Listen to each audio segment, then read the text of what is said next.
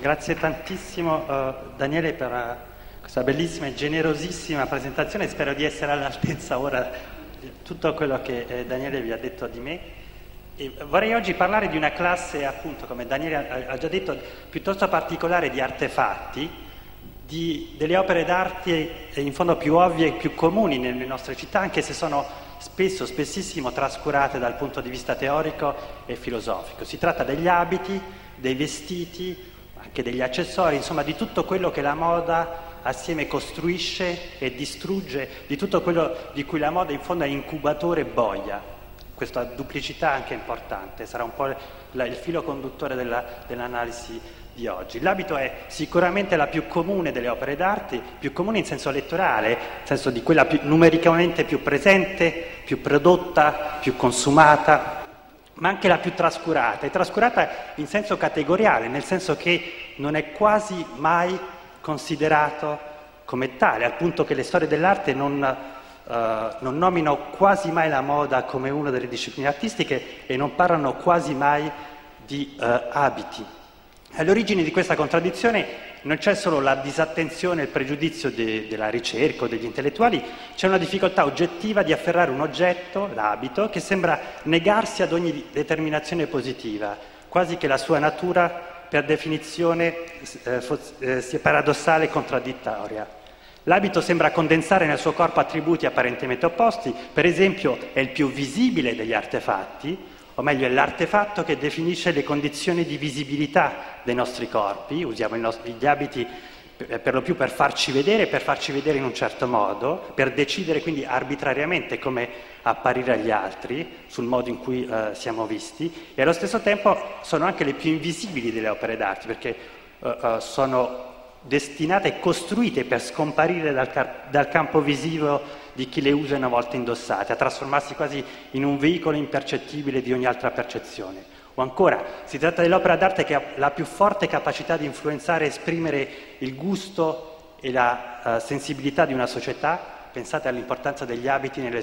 nelle subculture, dai punk agli hipster, forse nessun altro artefatto è capace di, al tempo stesso di determinare ed esprimere la vita sensibile di un individuo,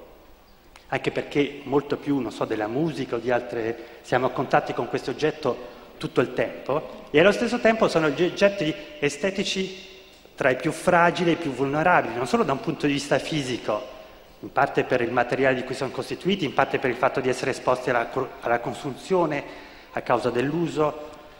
eh, ma soprattutto sociale, politico ed estetico. Gli abiti sono opere d'arte paradossali rispetto all'immagine tradizionale di, art, di opera d'arte, perché sono costruiti per durare poco, uh, per cambiare la nostra sensibilità, ma non in maniera duratura. Devono, uh, come dire, scomparire dopo tre, tre essere, bisogna smettere di usarli dopo una stagione. E da questo punto di vista la moda, per esempio, ha fatto i conti con la fragilità o la non durabilità dell'opera d'arte molto prima e molto più radicalmente di quasi tutte le arti plastiche e figurative.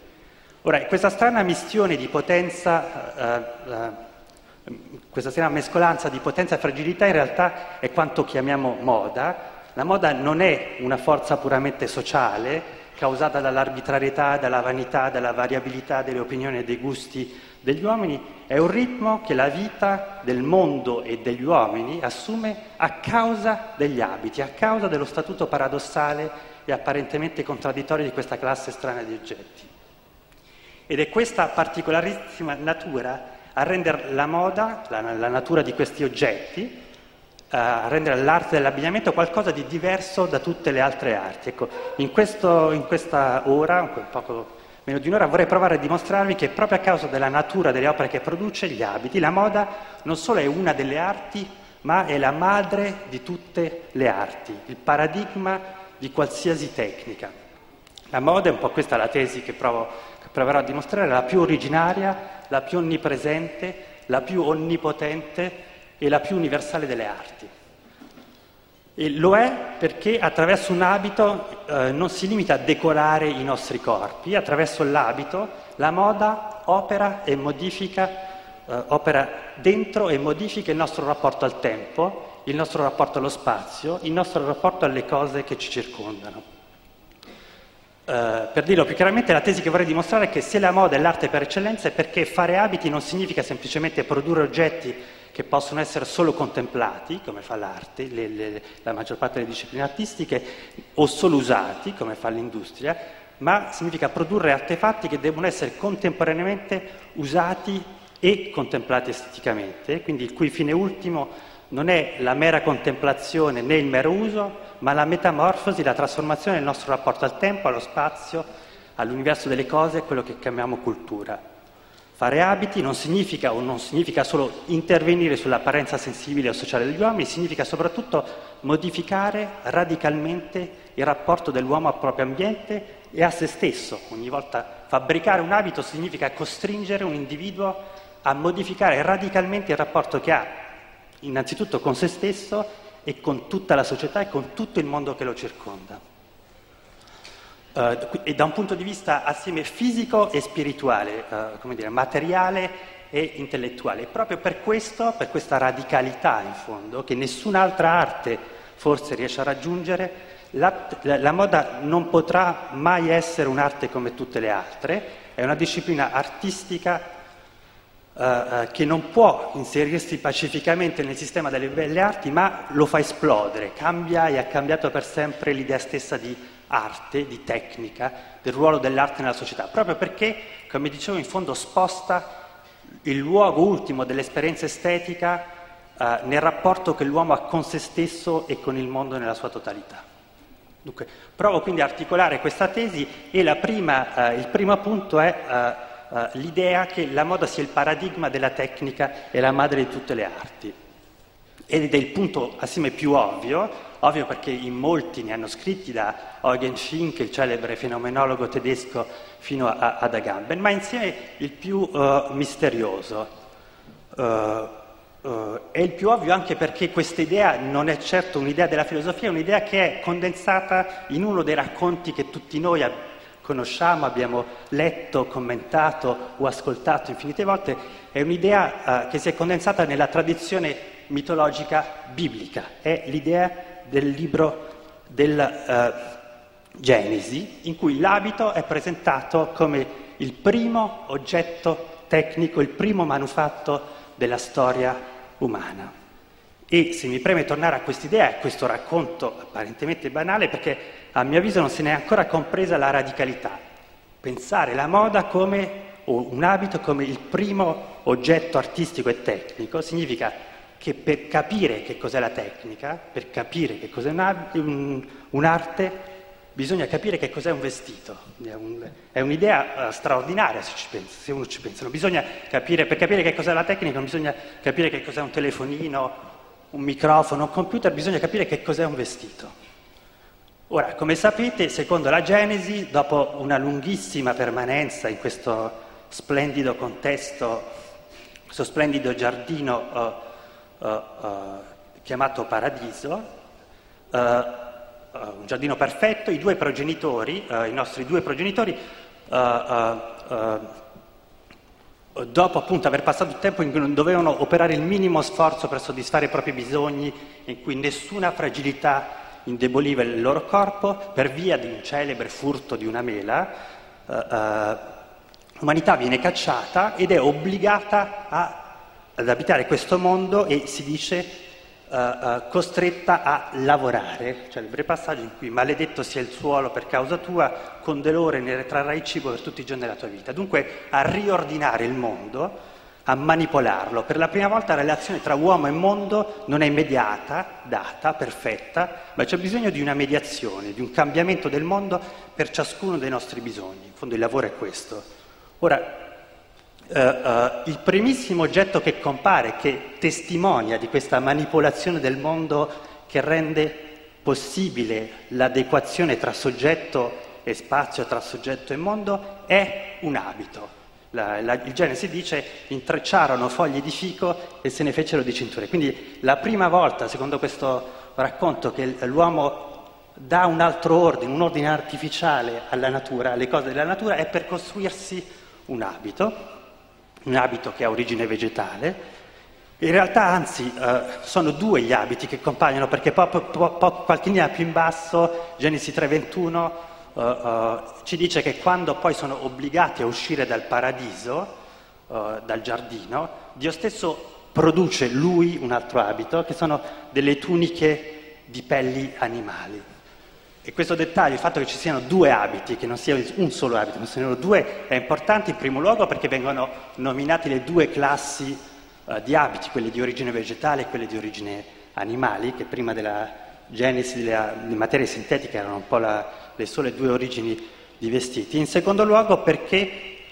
Uh, si fa menzione esplici- eh, implicita della morte e del legame quindi uh, intrinseco che c'è tra moda e morte. Nel, in questo mito la nascita della moda, la comparsa dell'abito e della, nuova, della sua necessità coincide con la comparsa della morte nell'universo, che era invece assente nel paradiso terrestre. Questo è un tema classico, ne parleremo un po' più tardi, che è un tema che attraversa tutta la cultura occidentale, da Platone a leopardi e che in fondo è qualcosa di cui facciamo esperienza ogni volta che vediamo un abito in un museo, perché ogni abito, oh, come dire, costretto ad abitare un museo sembra emanare un sapore di morte e, e un aspetto di fantasma. Ora, se è interessante ritornare a questo mito e provare a interpretarlo così come uh, l'antropologia, Levi-Strauss ci ha abituato abitu- a, a, leggere la mitologia amerindia, perché facendo dell'abito il primo, più elementare, più immediato e più originario degli oggetti tecnici, questo racconto ci fornisce appunto un'idea di tecnica e quindi di arte. Non dimenticate mai che art, in latino, in greco, in tutta la tradizione preromantica, arte e tecnica sono la stessa cosa, sono manipolazioni sensibili uh, uh, della materia di questo mondo. Eh, dicevo, questo mito ci dà un'idea di arte e di tecnica totalmente diversa da quella di, uh, da cui, a cui siamo abituati. Uh, quindi il, il, punto è, questo è il punto da cui partire, che l'abito, la moda intesa come tecnica e arte di costruire vestiti, non rappresentano solo il primo manufatto che l'umanità abbia mai realizzato, ma incarnano il paradigma di qualsiasi intervento sul mondo che rende possibile e migliore la nostra vita. Mm? Questa idea in fondo ci dice, in primo luogo, che la moda e con essa tutte le arti e tutte le tecniche, ha una dimensione antropologica, non effimera, non puramente contingente. La moda in quanto forma trascendentale di ogni tecnica concerne l'esistenza umana in quanto tale, meglio è la dimensione fondamentale dell'essere al mondo. Non è un elemento superfluo, soprannumerario, che si aggiunge all'essere dell'uomo in un secondo modo, al... ma essere al mondo significa essere alla moda con la moda nella moda. Non c'è corpo che non sia uh, abitato, vestito, non ci può essere più corpo. In fondo questo, questo mito è la, è la, spiegazione del fatto che non si può più dare uh, nudità. Uh, quindi la moda in quanto forma paradigmatica di tutte le arti non è qualcosa di cui possiamo occuparci una volta che abbiamo risolto il resto dei problemi, è il nostro modo di relazionarci al mondo e vedremo perché, è qualcosa di necessario. E qu- questa necessità, la necessità dell'abito, la necessità della moda può essere letta, come ha fatto la tradizione platonica o in parte anche quella teologica, come il segno di una punizione, di una sottrazione originaria, di una perfezione che ci è eh, sfuggita per sempre,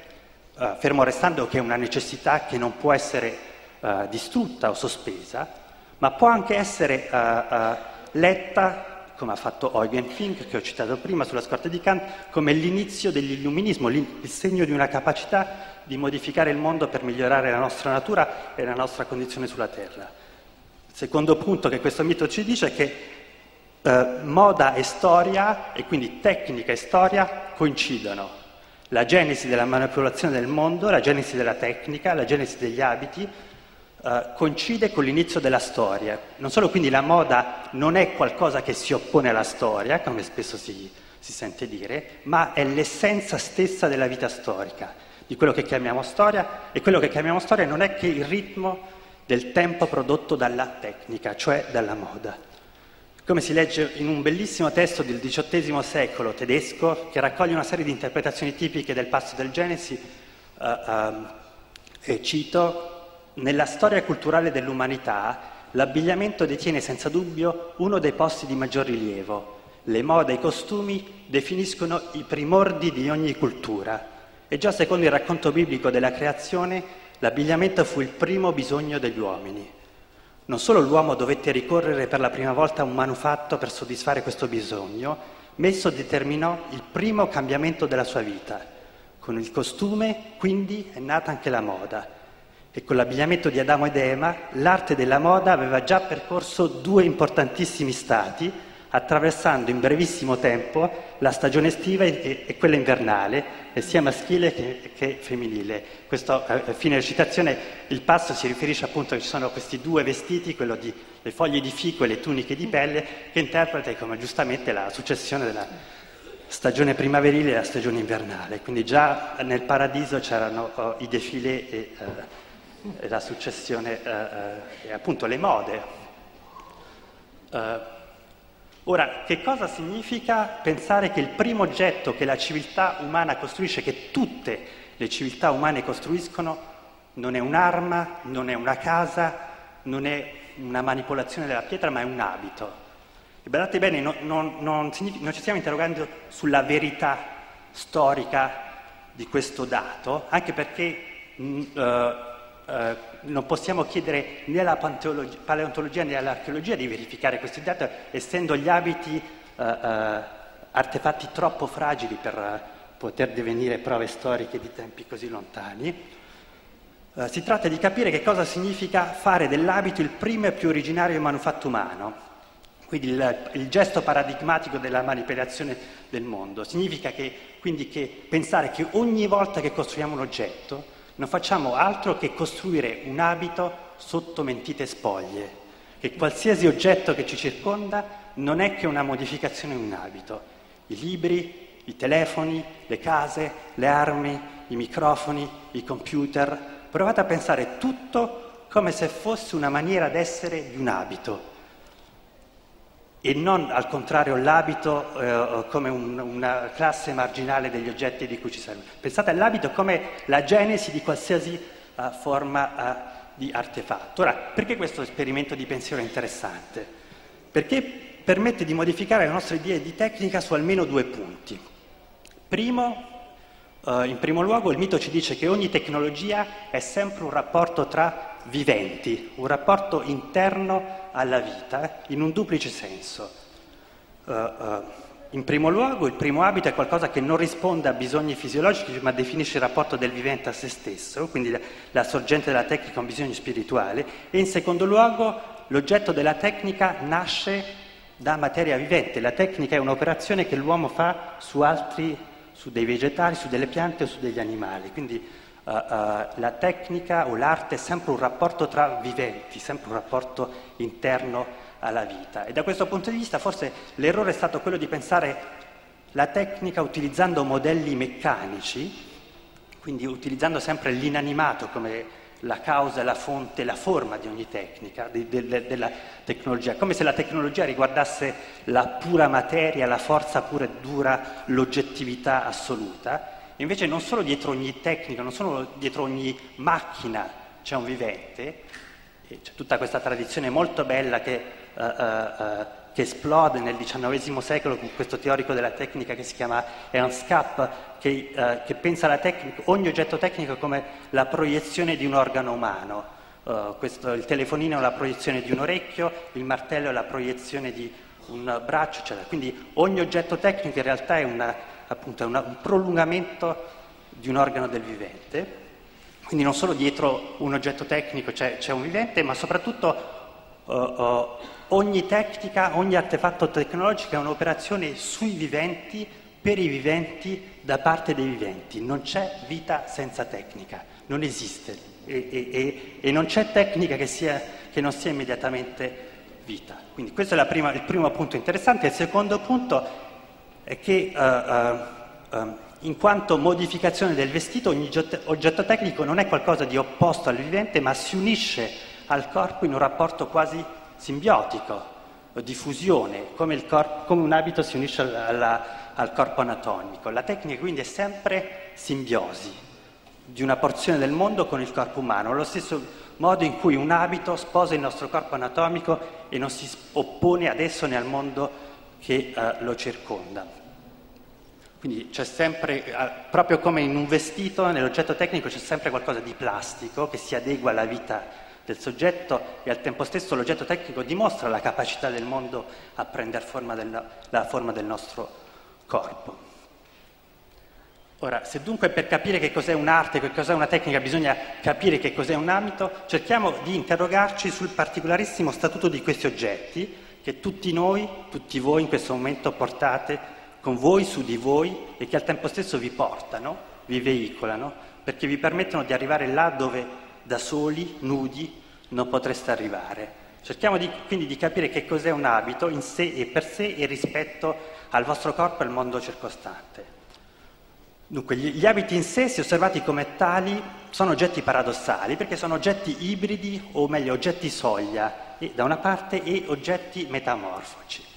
Sono oggetti soglia perché si situano per definizione non nello spazio, ma nell'intervallo che separa ed unisce l'individuo e il cosmo, il soggetto e l'ambiente. Proprio per questo sono oggetti ibridi in un senso diverso da quello più banale del risultato della mescolanza della composizione di nature eterogenee e incompatibili. Non sono solo patchwork di materie e colori eh, differenti, ma sono realtà che abitano l'intervallo che separa ed unisce la coscienza e la realtà oggettiva, lo spirito e la materia. E da questo punto di vista, proprio per questo sono oggetti incompleti, come incapaci di esistere senza, uh, uh, senza essere uniti a qualcuno. Da una parte possono essere apprezzati e giudicati esteticamente solo se animati da un corpo, in fondo non è mai nell'armadio, non è mai nel negozio che riusciamo ad apprezzare un abito, è sempre sul corpo di qualcuno. Adesso è per questo che uh, in realtà si fanno defilé, perché è impossibile capire un abito se non è abitato da, un, da,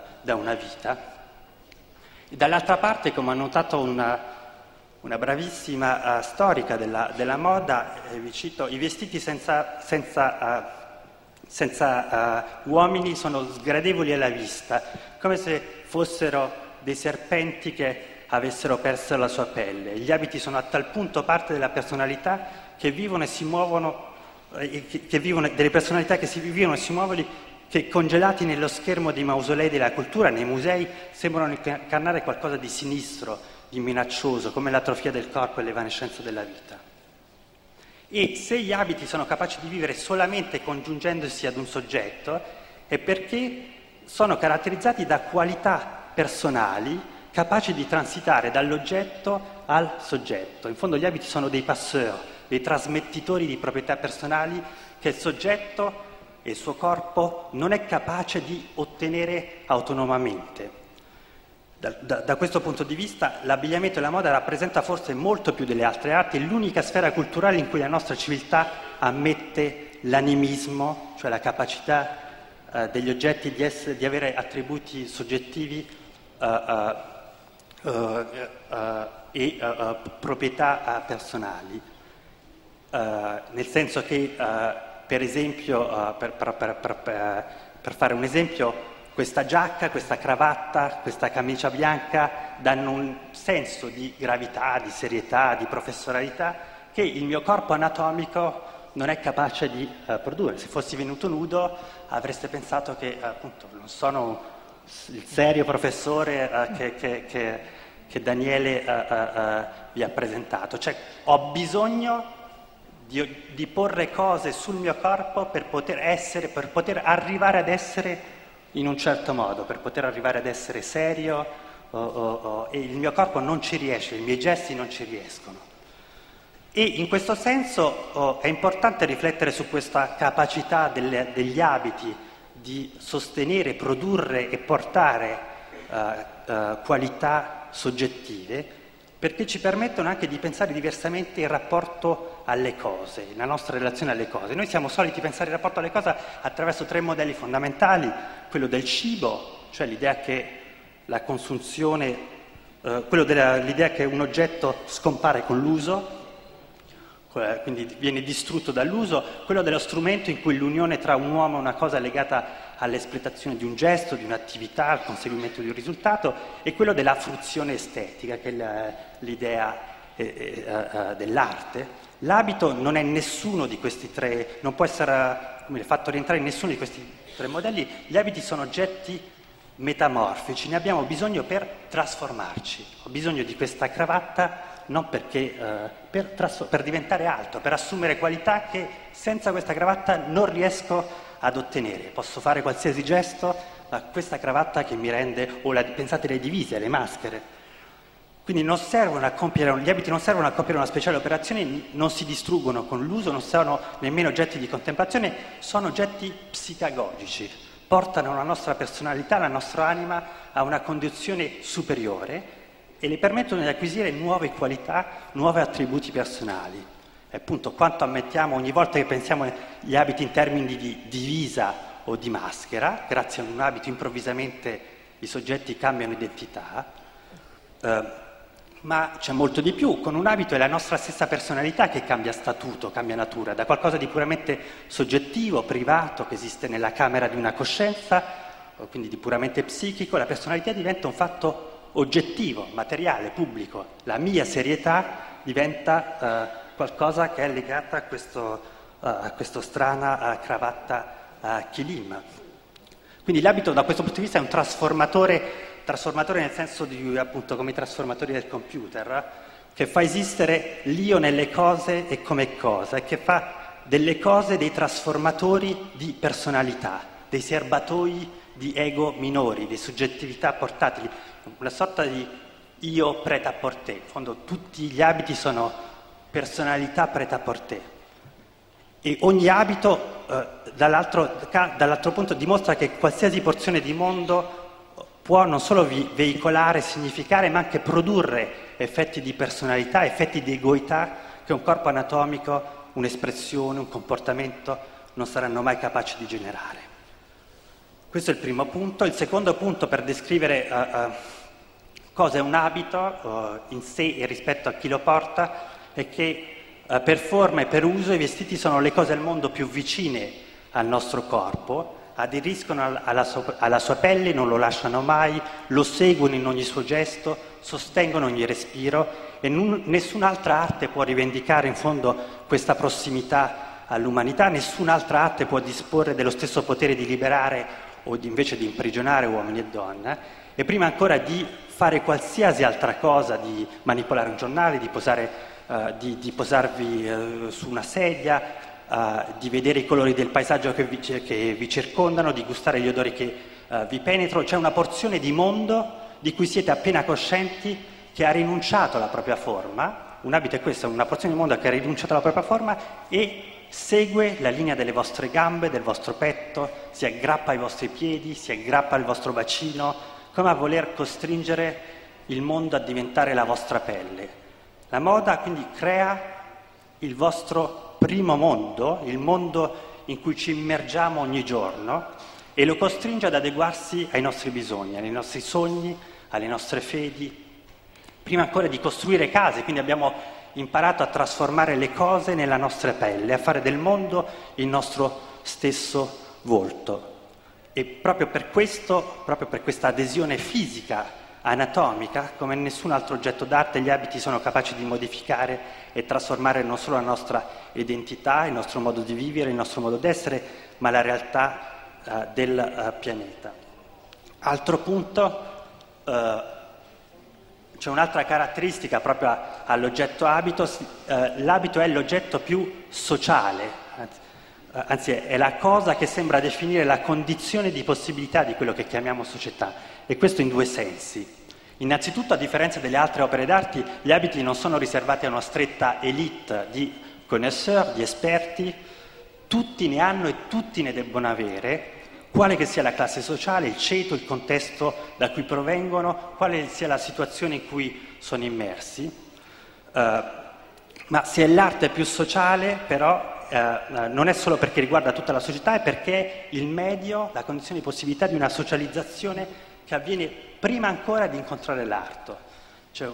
altri miti raccontano appunto che uh, prima ancora di fabbricare tessuti l'uomo abbia ricavato i primissimi vestiti dalla caccia, eh, che le prime vesti quindi fossero le spoglie di altri animali, i mantelli dei viventi, di cui l'uomo si era nutrito, da cui si era difeso, i mantelli trovati, e, questo, e forse è per questo che la moda custodisce da sempre una sorta di crudeltà, in fondo indifferentemente dai tagli e dalle misure che impone al corpo umano c'è qualcosa di demonico nei suoi gesti e nelle sue opere, è, soprattutto per questo, a causa forse di questa lontana origine, che tutti gli abiti, quali che siano le loro forme, i loro colori, le materie, sono maschere. Vestirsi significa sempre, da questo punto di vista, mettersi nella pelle degli altri. In fondo, uh, uh, se la, la veste originaria è la pelle di un animale, alla lettera vestirsi significa vivere dal punto di vista di un altro, incarnarsi in un altro corpo, vivere sotto la pelle altrui. E solo la pelle del resto può diventare abito. Un vestito in fondo non è un oggetto appoggiato casualmente su un corpo, ma è una materia che aderisce al nostro corpo fino a diventarne la seconda pelle, una nuova pelle. Ora, eh, Vorrei uh, adesso gli ultimi due punti, per esplicare un po' gli ultimi due punti, vorrei uh, uh, portare un po' qualche materia visiva per parlare di moda non solo astrattamente. E gli ultimi due punti riguardano il rapporto tra moda e tempo e moda e cultura, cioè in che modo la moda o l'abito cambia, modifica il rapporto al tempo in maniera definitiva e radicale, in che modo la moda è stata capace di modificare radicalmente il nostro rapporto alla cultura e trasformare l'idea di cultura uh, di cui disponiamo. Uh, per quanto riguarda il tempo, il punto di partenza è, come avevo già detto, che la moda è il paradigma di tutte le, altre, di, di tutte le arti perché è la più universale e la più onnipresente delle arti. Uh, in, un, in, due sensi, innanzitutto perché a differenza degli oggetti e prodotti delle belle arti tradizionali, gli abiti non hanno bisogno di rivendicare un'autonomia, una separazione, un'indipendenza dall'uso. Non c'è bisogno di varcare le soglie di un museo, delle gallerie, delle piazze pubbliche per farne conoscenza, sono ovunque. Uh, qui ce ne sono, non so quanti siete, ma almeno uh, qualche eh, centinaia di opere d'arte che voi vi portate in giro tutto il tempo. Uh, uh, e sono dovunque perché il, nostro, il, loro luogo è la materia stessa che ci dà vita, la porzione di mondo, come diceva Daniela, uh, di cui noi stessi siamo forma realtà, cioè il nostro corpo. E se, sono ovunque, e proprio perché sono ovunque non potremo mai, e proprio perché abitano nel nostro corpo, non potremo mai avere con l'abito il rapporto romantico che abbiamo con un quadro o con un film eh, non solo li usiamo, ma, questa è la cosa più importante, li usiamo tutti i giorni, tutto il giorno, fino alla fine dei nostri giorni. Quindi se c'è una cosa che definisce l'abito è il rapporto al tempo. Proprio per questo, proprio perché li usiamo tutti i giorni, tutto il giorno, anche di notte, uh, uh, fino a, almeno per chi abita a Parigi, dove fa freddo, fino alla fine dei nostri giorni, Uh, proprio per questo sono costretti a ritmare il nostro tempo, a incarnarlo, a dargli forma più di qualsiasi altro, altro artefatto umano. Le arti hanno sempre preteso uh, di produrre oggetti che si oppongono al tempo e ai suoi capricci, alla caducità delle stagioni, a, hanno voluto partorire sempre, come diceva Orazio, artefatti più perenni del bronzo. La moda invece ha deciso di assecondare il tempo in tutti i suoi eccessi, tutte le sue ubbie, le sue fantasie storiche, i suoi ar- arbitri climatici e proprio per questo ne è diventata la più fedele interprete, fino a farsi l'arte del tempo per eccellenza. L'abito è il tempo che si fa carne e aspetto del nostro corpo. Non solo la primavera e l'autunno diventano non solo fatti climatici ma forme del nostro corpo, ma improvvisamente gli anni 50, gli anni 70 non sono più estra- astrazioni culturali, ma diventano forme attribuite nella nostra anatomia. Ora, questa funzione di uh, temporalizzazione storica non è qualcosa che la moda ha sempre esercitato o, o ha sempre rivendicato, di cui è stato sempre cosciente, si può al contrario individuare uh, in maniera, uh, come dire, convenzionale una data precisa, il 29 febbraio del 1971, cioè il giorno in cui il Salon presenta in Rue Spontini, che era la sede della sua casa, la sua collezione eh, soprannominata scandalo. Si tratta, appunto, ecco qui qualche immagine, si tratta di una, innanzitutto è interessante perché è una delle prime collezioni uh, uh, uh, vintage in, un'epoca, in un'epoca in cui la moda guardava al futuro, pensate a Courrèges o a Pierre Cardin, che costruivano appunto uh, uh, vestiti totalmente futuristici e vagamente unisex. Appunto in quest'epoca Saint Laurent presenta una collezione uh, che cita esplicitamente nel, il passato. La collezione si ispira chiaramente agli anni 40, all'immaginario della guerra, e questo tuffo del passato è in primo luogo strumentale, dicevo, perché Yves Saint Laurent si presenta si rifà a quel passato per contrastare gli accenti futuristici e soprattutto l'immagine unisex uh, o no gender della moda degli anni 70 e reintrodurre invece una moda, come vedete, molto femminile, uh, uh, in cui le modelle si atteggiano e sono comparate a delle prostitute, assumono delle pose provocanti, hanno un maquillage molto pesante, eccessivo e la collezione tra l'altro si chiudeva con degli abiti, eh, non so se si vede bene, sono abiti, questo è un capo da sposa, stampato delle scene relativamente pornografiche che vengono da uh, vasi greci. Il secondo elemento di, uh, uh, cioè dell'utilità di questa citazione degli anni 40 è una correzione della femminilità, non si tratta di tornare a, alla femminilità che per esempio femminilità della donna fiore o della donna corolla che se ricordate bene uh, Christian Dior aveva introdotto nel 1947. Uh, Yves Saint Laurent nasce come il primo sosti- collaboratore di Christian Dior e il primo sostituto che dirige la casa nel 1957 quando uh, Dior muore improvvisamente per due anni, per qualche anno diventa lo stilista e quindi appunto questa femminilità a cui ritorna con questa collezione non è certo la femminilità della donna fiore, perché? Perché gli anni 40 uh, uh, sono anni in cui gli uomini sono al fronte e le donne acquistano per la prima volta un'autonomia, un'indipendenza assolutamente inedita. Sono donne che lavorano, risolvono i problemi della vita quotidiana, donne che gestiscono il potere. Non dimenticate che Yves Laurent fu il primo a introdurre lo smoking femminile, quindi c'è questo gender crossing uh, molto importante. La reazione della stampa è stata uh, uh, estremamente violenta, la collezione viene distrutta sul piano estetico, ma anche morale e politico. Uh, non so se si legge.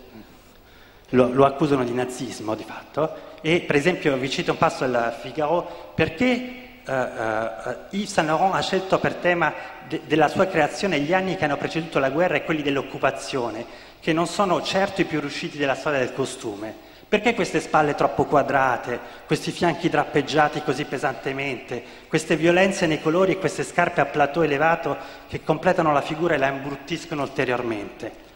Uh, fine della citazione. Lo si accusa tra l'altro di avere la nostalgia del nazismo senza averlo conosciuto, altre testate sono più pesanti, si parla di un massacro del buon gusto, di un carnaio dell'eleganza, di una collezione che è il gusto del cattivo gusto, di un tour de force del Cavusto e soprattutto del, di un forno crematorio del prestigio. Ed è questo il punto uh, uh, più importante, questo è il punto chiave per quello che stiamo cercando di uh, capire, perché il ritorno al passato, e non di un passato qualunque, ma di un passato povero e locale, gli anni 40 sono anche gli anni del razionamento e dell'embargo, quindi l'impossibilità di procurarsi il tessuto. Il ritorno a questo passato povero e locale gli permette di cambiare il senso dell'alta moda per sempre. A partire da questo momento, infatti, la haute couture cessa di essere quello che era stato per secoli, cioè lo spazio di,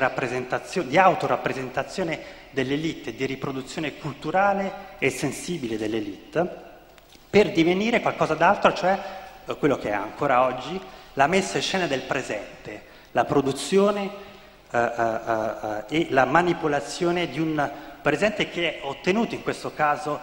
paradossalmente attraverso il ricorso al passato. Cosa voglio? si chiede Yves Saint Laurent rispondendo a una domanda di un giornalista. Voglio scioccare le persone, obbligarle a riflettere. Quello che faccio ha molto a che fare con l'arte contemporanea, non sono i dettagli che sono importanti nella mia collezione, ma lo spirito rivoluzionario che irrita le persone. La collezione rompe il cosiddetto buon gusto se la si guarda con gli occhi abituati ad una certa illusione di buon gusto tradizionale. La moda continua il Salon, è il riflesso del nostro tempo. Questa è l'affermazione capitale che ci sembra oggi banale, ma che non lo era. Dior non ha mai affermato che la moda doveva essere qualcosa di simile, Balenciaga non ha mai affermato che la moda doveva essere qualcosa di simile e persino Courrèges e Carnon si rifacevano a un futuro, non all'idea di presente. Invece con il Salon l'idea che eh, sono gli anni 70, sono gli anni anche dell'esplosione delle sottoculture, della moda punk per esempio, e l'idea che uh, uh, eh, cito ancora il Sanon, se la moda non esprime l'atmosfera del suo tempo non significa nulla. Uh, uh, quindi, e, e, e, dice ancora, la haute couture è diventata un museo, un rifugio per gente che non osa guardare la vita in faccia, che sia rassicurata la tradizione, si deve cercare di rendere la moda interessante ai giovani e alla gente che crea il nostro tempo. Quindi Yves Saint Laurent distrugge per sempre l'idea che la haute couture e la moda debba essere il mero strumento di riproduzione dei gusti e dell'egemonia culturale ed estetica dell'aristocrazia o della, dell'alta borghesia e gli assegna il compito di essere lo strumento più raffinato e eh, di comprensione, di produzione della storia, dello spirito del tempo. Quanto quindi si prova a costruire, a trasmettere attraverso una composizione inedita di scampoli di seta, pelle, lana o cotone, non è certo il gusto incerto di questo o quello stilista e non è nemmeno il desiderio di distinzione di individuale o di classe, è il volto che ciascuno di noi crede di percepire nella trama spesso incomprensibile degli eventi e delle azioni che lo implicano o la circondano. Fare un abito, da allora in poi, significa cercare di rendere intelligibile il nostro tempo. È una cosa banale, ma eh, in realtà profondissima, perché viviamo in un'epoca in cui costruire, dare un colore o un certo taglio alle cose che portiamo significa improvvisamente far capire dove viviamo, dove siamo, in che tempo siamo. Questo, questo è, è, l'origine di questa appunto strana funzione, in fondo in parte messianica della, della, che la moda e che gli abiti hanno uh, uh, uh, oggi. Ultimo punto, e poi vi lascio. qualche immagine ancora. Uh, abbiamo appena visto che la moda è, la, eh, è, l'arte più universale perché è quella che costruisce cesella il rapporto che abbiamo al tempo sia che astronomico sia che storico. Vorrei ora dimostrare che se la moda è l'arte universale e uh, originaria è perché definisce in realtà il nostro rapporto alla cultura in quanto tale. Non è un contenuto della cultura, ma la forza che definisce la possibilità stessa uh, di quanto chiamiamo cultura. Percepire quindi la centralità, l'originarietà della moda nello spazio culturale significa appunto eh, riconoscerle la, la, funzione genetica, ma è molto più difficile perché, eh, come sapete, c'è un pregiudizio duraturo sulla sua frivolezza e soprattutto sul fatto che un abito non può significare se non in modo rozzo. È un pregiudizio, forse a Cappi appunto non è diffuso per, per, perché uh, molti di voi lavorano o hanno a che fare con i vestiti, ma persino a Parigi la capitale della moda, questo pregiudizio è molto diffuso, è coltivato soprattutto nel mondo intellettuale e si basa un po' sull'idea che solo il linguaggio verbale è capace di produrre senso, solo la lingua informata da una grammatica costruisce lo spazio di creazione di senso. Per esempio, per farvi capire fino a che punto arriva uh, questo pregiudizio, partiamo da uno dei libri capitali sulla moda che è stato scritto uh, uh, nella cultura filosofica europea, Il sistema della moda di Roland Barthes, e Roland Barthes scrive nel libro, si chiede a un certo punto del libro, c'è un sistema di oggetti sufficientemente ampio che possa fare a meno del linguaggio articolato? La questione era retorica perché secondo Barthes, e cito, non solo la parola è la base fatale di ogni ordine significante, ma se ci si spinge al di là di qualche segno rudimentale, cioè l'eccentricità, il classicismo, il dandismo, lo sport, la cerimonia, il vestito per significare non può fare a meno di una parola che lo descrivi e lo commenti e che gli faccia dono di significanti e di significati sufficientemente abbondanti per costruire un vero sistema di segno. L'uomo, conclude uh, Roland Barthes, è condannato al linguaggio articolato e nessuna impresa semiologica può ignorarlo. Fine la citazione. E questa, questa, questo pregiudizio giustifica anche il, il, il metodo assieme perverso e strano che Bartha segue nell'analisi della moda, se, se vi ricordate il libro in realtà uh, afferma che per capire un vestito, per capire la moda, bisogna passare attraverso la lettura dell'ecfrasis, delle, distri- delle des- descrizioni che le riviste di moda fanno di, uh, uh, dei vestiti perché, dice Barthes, è solo attraverso la diffusione massiccia dei giornali di moda che oggetto, che l'abito diventa un oggetto e cito, culturale autonomo, dotato di una struttura originaria e probabilmente di una nuova finalità, alle funzioni sociali ordinarie riconosciute, cioè l'innovazione e l'imitazione, si sostituiscono, si aggiungono altre funzioni analoghe a quelle di tutta la letteratura e che possono essere riassunto dicendo che attraverso la lingua che la sostiene la moda diventa narrazione, fine della citazione. Quindi eh, per Barta, per capire che cos'è un abito, bisogna leggere Vogue, eh, di fatto. E provate ad immaginare cosa succede, che è una posizione assurda in fondo, provate ad immaginare cosa succederebbe se applicassimo o se avessimo applicato questa questo metodo alla pittura, alla scultura, alla fotografia contemporanea. Provate a immaginare che, fo- che succederebbe se, se, se, uh, se um, fosse necessario per, per interpretare un, uh, la storia dell'arte, come dire, solo quello che si scrive uh, su dei giornali. ora, Uh, è evidentemente una posizione aporetica, ma per evitare questa posizione non ha senso uh, che vi dica no, è falso, non ha senso lanciarsi in una discussione di ordine teorico e metafisico perché significherebbe in qualche modo condividere la premessa fondamentale, significherebbe condividere l'idea che gli oggetti non hanno senso, che sono le parole, le frasi, il mio discorso che dà senso a questi, a questi uh, abiti, per contraddire Bartha, ed è l'ultimo esempio con cui chiudo, uh, bisognerebbe trovare qualcosa di simile a quello che Diogene il cinico ha saputo in- inventare per contraddire chi, come gli Eleati, negava l'esistenza del movimento. Sapete che Diogene Laerzo, il grande biografo dei filosofi in attività, Uh, racconta che appunto assistendo a una lezione di Zenone di Elea, il grande Eleate che negava l'esistenza del movimento, Diogene invece di aprire la parola e dire no esiste, fa una cosa, si alza e comincia a camminare come grande, la più grande dimostrazione che eh, quello che aveva ascoltato era falso. Quindi la questione è trovare un vestito che si metta a parlare davanti a Bart per mostrare che i, i, vestiti hanno senso. E c'è un oggetto che tra l'altro è quasi perfettamente contemporaneo, che ha ripetuto il, il gesto di Diogene a proposito del rapporto tra lingua e uh, uh, e moda, ed è la camicia che vedete qui dietro, Only Anarchists are pretty, solo gli anarchisti sono, uh, uh, sono uh, belli. è un pezzo disegnato e realizzato da Vivienne Bestwood e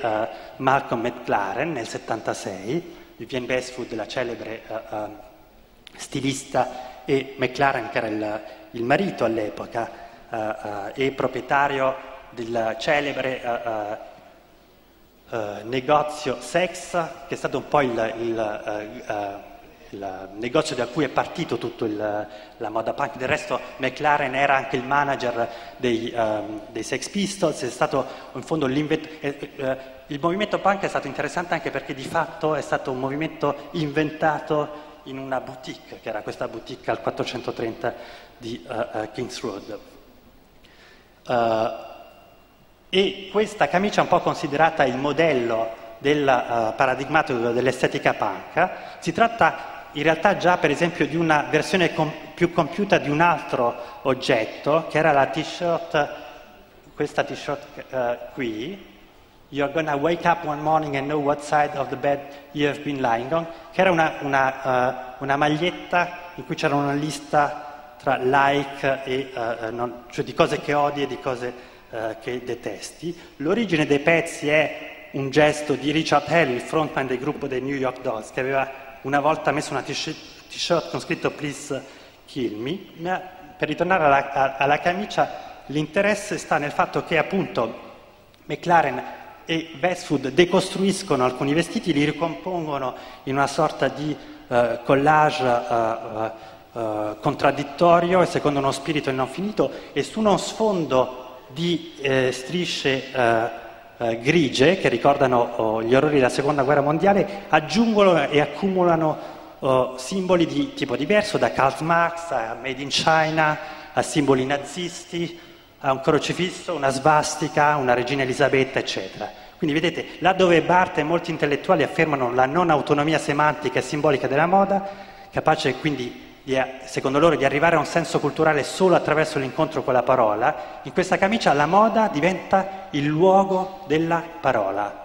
La parola prende sola, senso solamente grazie all'abito. Là dove Barthes fa della moda lo strumento di una cultura che si produce sempre altrove e attraverso altri codici, questa camicia fa della cultura verbale uno dei contenuti, tra l'altro desemantizzati, della moda, che è veicolo ultimo di tutta la cultura. L'opposizione tra parola e tessuto non è esterna alla moda, diventa interno, non definisce il limite tra la moda e le altre arti, tra la moda e la letteratura, tra la cultura e le sue tradizioni popolari, tra la sfera di esistenza del senso e la materia insensata, è interno alla moda stessa, ne definisce un'articolazione interna accidentale. Il vestito quindi diventa lo spazio dell'esistenza propria della parola e del simbolo. E all'inverso parola e simbolo non sono esseri immateriali, puramente spirituali, ma hanno bisogno dell'abito per esistere. Nell'abito che ogni simbolo incontra tutti gli altri e si costituisce in codice. E potrebbe essere come dire, considerata come qualcosa di banale, non lo è, perché la grande,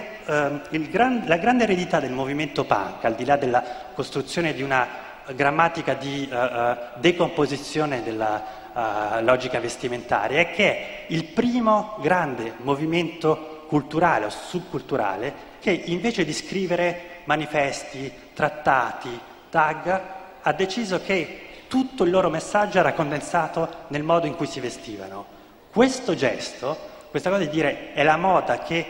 veicola uh, uh, non solo il nostro, uh, tut, tutto il messaggio che vogliamo portare, è un gesto, ancora una volta, per noi banale, che è totalmente rivoluzionario. Quindi riconoscere un'autonomia simbolica all'abito significa essere, eh, domandati, eh, significa essere obbligati a domandarsi quello che questa camicia fa al linguaggio, non solo alla moda, ma all'insieme dei segni. Invece di sviluppare quindi una semiologia della moda, ci costringe a domandarci come ogni abito rivoluziona l'esistenza dei simboli, dei segni, della loro struttura, del loro rapporto al tempo. L'abito non cambia solo il rapporto al tempo, allo spazio, agli altri, l'abito è un simbolo che impone una metamorfosi a tutti i simboli che lo circondano e al loro sistema, la cultura. Per cambiare cultura non serve produrre manifesti, non serve produrre trattati politici, libri, basta cambiare il modo in cui ci vestiamo. E questo, come dicevo, è la lezione più profonda del movimento punk ed è la lezione che non smettiamo di seguire inconsapevolmente ogni volta che ci affidiamo alla moda per rinnovare il nostro mondo. Grazie.